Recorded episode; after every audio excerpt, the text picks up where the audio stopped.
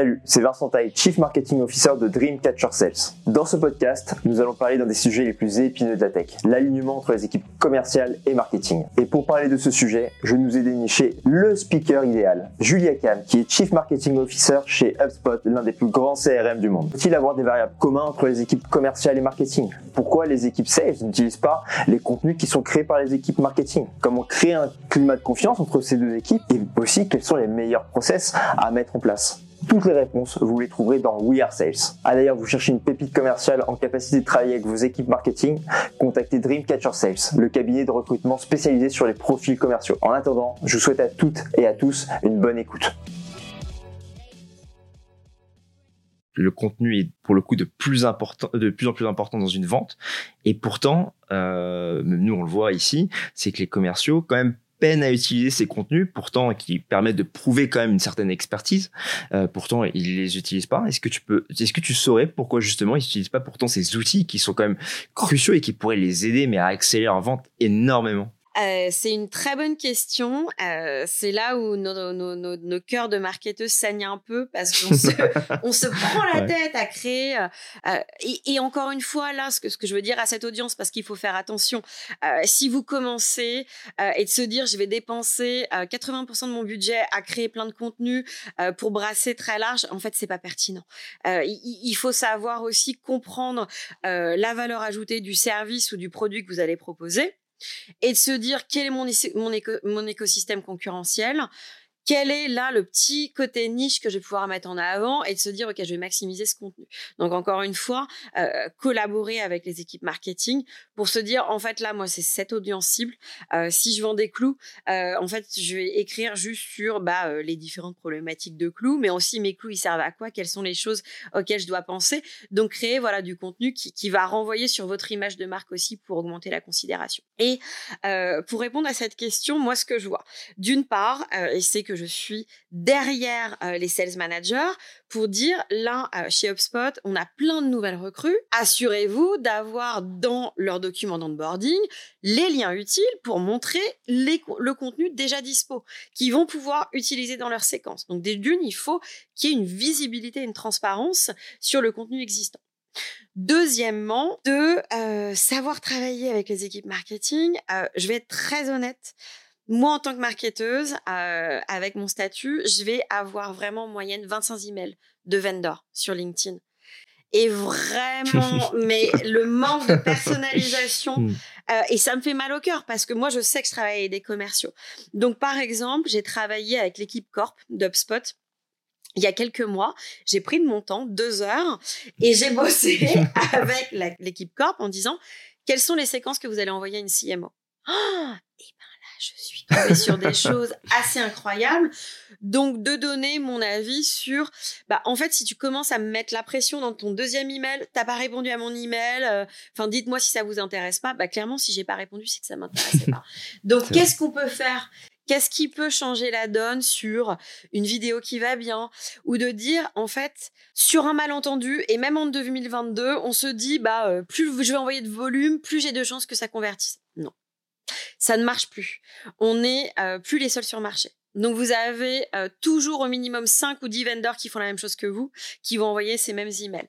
Donc, en fait, promenez le temps en amont, de comprendre les besoins de mon prospect. Encore une fois, d'avoir des templates qui vont bien avec des parties personnalisables que vous allez pouvoir euh, en fait changer en fonction de votre prospect, et ça se fait dans le C R M, s'assurer que je suis conscient en fait du contenu que j'ai. Alors mettons, euh, je contacte la C M O pour lui vendre le logiciel marketing, là pour HubSpot. La C M O, si elle est euh, sur une T P E ou sur un E T I, elle a des besoins différents. Et donc, euh, est-ce que c'est un problème de visibilité S E O ou de visibilité Google Ads ? Pour euh, une entreprise de cinquante personnes, bah, j'envoie euh, le petit e-book qui va bien sur euh, les stratégies marketing deux mille vingt-deux pour les grands contrats à mettre en place. Spoiler, TikTok, ça va pas marcher pour le B deux B. Donc ça, vous mettez ça dedans. Euh, ça va être un e-book différent sur une startup scale-up qui a besoin euh, bah, voilà, d'augmenter euh, la portée de ses euh, publicités LinkedIn. Et là encore, vous devriez avoir du contenu. Euh, et encore une fois, euh, sur du service ou du D S I, pareil, c'est du contenu différent. Donc, prenez le temps en amont de comprendre les différents besoins. Créez des workflows, vous allez vous prendre la tête euh, sur des workflows et vous en créez quinze vingt et vous faites des euh, what if et là, ça va pouvoir faire la différence effectivement et donner du feedback sur les équipes marketing. Si vous avez des, des comptes cibles et en fait derrière, vous connaissez les problématiques de vos clients et vous vous rendez compte que les équipes marketing n'ont pas contenu dessus, faites la demande pour que ce soit mis en place. Ultra clair. Et justement, euh, avec ce travail que tu as fait avec tes commerciaux, moi j'ai une question pour toi, c'est selon toi, du coup, c'est quoi, du coup, les meilleurs contenus à créer pour aider euh, les commerciaux justement à vendre ? Est-ce que toi, tu as des idées justement de contenu et tu dis, bah, ce type de contenu, ça marche forcément, il faut absolument les faire parce que c'est le genre de, de contenu qui transforme, quoi. Alors, bien évidemment que tout va dépendre euh, du stade euh, dans le parcours, du stade du prospect. Donc, nous, ce qui marche quand je dis euh, top of the funnel, top of funnel, c'est une acquisition qui va brasser un peu plus large. Encore une fois, on est dans cette visibilité. Je veux amener déjà euh, du trafic qualifié, mais euh, ça ne va pas être encore la lead super chaude. Je veux acheter derrière le service ou le produit. Donc là, c'est encore une fois de se dire, bon, c'est ma cible. J'ai fait des recherches, vois les problématiques. Et nous, avec les commerciaux, on se dit, bon, bah, faisons un webinar sur telle ou telle problématique. Euh, là, le dernier que j'ai fait ou avec des, pro- des, des, des commerciaux, c'est de se dire, bah, euh, en fait, la prospection en deux mille vingt-deux et pour les cinq prochaines années, euh, comment elle change et comment on gagne. Donc là, on va avoir un commercial qui va venir, qui va donner son avis, pas tant sur le service qu'on veut vendre et qu'on veut pousser, mais plus sur une expertise, une autorité. Donc là, ça permet déjà d'avoir une collaboration dès le départ, qui va ramener du contenu de qualité et du coup aussi une certaine, une vraie relation où il va y avoir un respect mutuel. Et ensuite, quand on va descendre dans le parcours, euh, bah nous, ce qui marche très bien là, c'est quand on va travailler avec les B D R. Donc, les B D R, en fait, vont reprendre les campagnes marketing. Et là, ce qu'on va appeler plus des campagnes bottom of the funnel. Donc, pour HubSpot, l'exemple, c'est de se dire, OK, je suis un peu plus bas.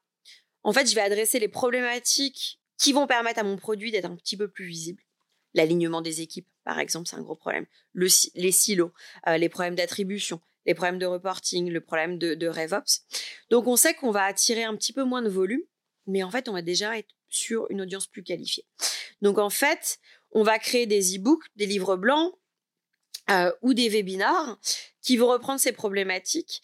Et là, on va envoyer ces campagnes au B D R qui vont permettre déjà de mieux qualifier. Et nous, on va faire des campagnes pour les équipes marketing, là, c'est-à-dire celles qu'on attire, hein, les prospects ou les équipes commerciales ou les équipes I T. Et ça, c'est repris par les B D A et donc ça va les permettre de mieux qualifier. Et enfin, quand on est vraiment dans le stade, c'est pris, c'est par un S Q L, il y a un commercial derrière. Et là, c'est tout ce qui va être en pré-vente. Donc vraiment d'avoir des équipes qui vont être un peu plus niche. Et là, ce sont les vidéos. Et on pense toujours que les vidéos, euh, ça prend du temps, de l'argent, c'est très compliqué.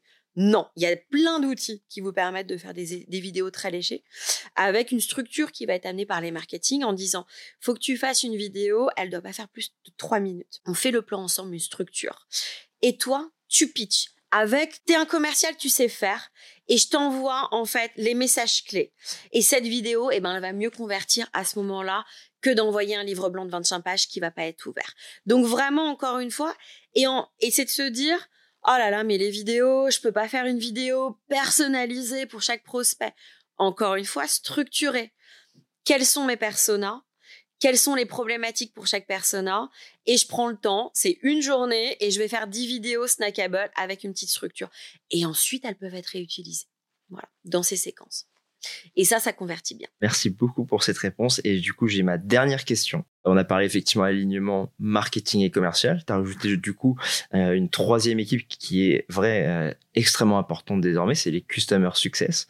Et justement, comment on fait euh, pour améliorer en fait la fidélisation et la rétention client et notamment bah, quel rôle cette alliance donc Sales Marketing peut aider du coup ces Customer Success aujourd'hui? Ouais, ça c'est vraiment mon, mon sujet préféré. Euh, c'est un sujet sur lequel je vais prendre j'ai pris euh, pas mal la parole sur le, le sujet. En fait, on n'est plus dans la gestion client, on est dans l'expérience client. Et c'est de, d'accepter euh, qu'il n'y a pas « Ah, le commercial, c'est moi qui rappelle les deals et puis je vais faire plein de promesses. » Et ensuite, je renvoie ça euh, sur le C S M, le Customer Success Manager, qui se retrouve à naviguer en fait bah, euh, soit des messages qui n'avaient pas été euh, vrais ou qui se retrouvent bah, euh, dans des situations un petit peu compliquées. Et donc déjà, de se dire il n'y a pas de hiérarchie, c'est trois équipes qui ont une valeur différente, mais une même valeur pour l'entreprise. Donc, chacun apporte sa pierre à l'édifice euh, et un marketeur, un commercial et un customer success manager, ils sont aussi importants. Et ça, encore une fois, c'est le côté leadership de vraiment, vraiment renforcer ces messages. Et ensuite, c'est de s'assurer eh ben, qu'on a vraiment une compréhension sur tout ce parcours que les Customer Success Managers, ils ont les mêmes infos. Donc, en fait, quand ils vont se récupérer, euh, bah voilà, cette vente, elle est conclue, clôturée. Le, l'onboarding. Comment on s'assure que l'onboarding est valorisé? Et en général, on va se dire, ah, l'onboarding, euh, soit il est pitché, du coup, en fait, le commercial, il se dit, ouais, mais si je pitch l'onboarding, pour mon, cli- mon client va se dire que c'est plus cher. Non, non, faut qu'on l'enlève, l'onboarding. Déjà, l'onboarding, il n'est pas extrêmement cher. Donc, comment le commercial va valoriser l'onboarding qui va être fait pour le Customer Success Manager. Et donc, à ce moment de, de, de, de, de vente, de se dire, écoutez, je vous assure que derrière, vous êtes pris en charge et qu'en fait, le Customer Success, il va vous permettre pendant deux mois de naviguer, en fait, la prise en main de ce produit et surtout sur le B deux B. Ne, ne relâchez pas, ne renoncez pas à ça. Donc déjà, vraiment d'apporter du positif. Et du coup, déjà, on se retrouve avec une relation un peu différente pour le Customer Success et le, et le client qui vient de signer. Et de comprendre derrière que le Customer Success, c'est pas du, du S A V. C'est pas, j'ai un problème, j'arrive pas à me loguer. Et en fait, il va être presque là, mais vraiment le plus important pour la fidélisation. Donc, s'assurer qu'en fait, le Customer Success, on va pas lui rendre sa vie difficile. Donc, encore une fois, pour du marketing, de se dire, non, mais en fait, mon client, vous pouvez arrêter de le matraquer avec des messages dont il a pas besoin là. Je vous envoie des signaux là, il y a des petits soucis sur son compte ou sur son service où il a pas reçu le produit, et cetera. Laissez-le tranquille. Et pour le commercial, de lui dire, ah bah, là, le commercial, en fait, la relation, le upsell, cross-sell, on sait que c'est le commercial qui va aussi faire ses ventes. Mais en fait, le Customer Success Manager va dire, bah, en fait, là, toi, on t'a peut-être envoyé un signal euh, juste sur ta base parce que ça fait un an que ce client, il se lève pour HubSpot sur du starter ou que pour un client B deux B, il a ce service et que c'est le moment d'upgrade. Et le Customer Success Manager, il a la possibilité d'envoyer sur le compte, de dire « Non, là, il n'est pas content, en fait, de ce produit. » Donc, en fait, lui, lui fait pas une demande pour qu'il passe au pro si euh, on n'a pas résolu ce problème. Donc, encore une fois, une communication sur le client qui euh, est transparente pour toutes les équipes pour faciliter la vie. Et à contrario, moi, je travaille beaucoup avec les C S M, Euh, de se dire, nous, on a des comptes euh, Lightos aussi, donc c'est des comptes euh, qui ont peut-être une petite réduction euh, si, euh, parce qu'on a envie de les utiliser, parce que euh, c'est ce qu'on appelle une buzzy brand. Donc, moi, mon rôle, c'est aussi bah, d'avoir une présence, de prendre le temps aussi euh, euh, pour euh, rencontrer euh, ces personnes. Ce ne sont pas juste des personnes qui payent un produit. Et euh, bah, aussi d'avoir ce côté humain qui revient et de ne pas hésiter. Euh, voilà, moi, j'ai un, un C S M qui m'a dit bah, « Julia, ils aimeraient bien rencontrer le pôle marketing parce que tu peux peut-être leur apporter euh, un petit peu de précision sur nous, comment on fait. » Et c'est à moi et à mon équipe de prendre le temps. Et de pas se dire, oh là là, non, je veux pas gérer. Ah, si, c'est trente minutes euh, et on a le temps de le faire. Eh ben, écoute, Julia, c'était une interview qui était géniale. Je pense que, du coup, toute notre communauté a aujourd'hui les cartes en main pour, euh, du coup, aligner marketing et commercial. Euh, du coup, je te remercie infiniment pour euh, tous ces précieux conseils et je te laisse le mot de la fin. Euh... Merci beaucoup, Vincent. Merci pour euh, ces questions très pertinentes. Et le mot de la fin, c'est de jamais sous-té- sous- sous-estimer euh, l'alignement. Euh, euh, là, on a parlé du smarketing et à la fin, le, l'alignement avec les équipes C S M. C'est ce qu'on appelle la flywheel euh, chez HubSpot.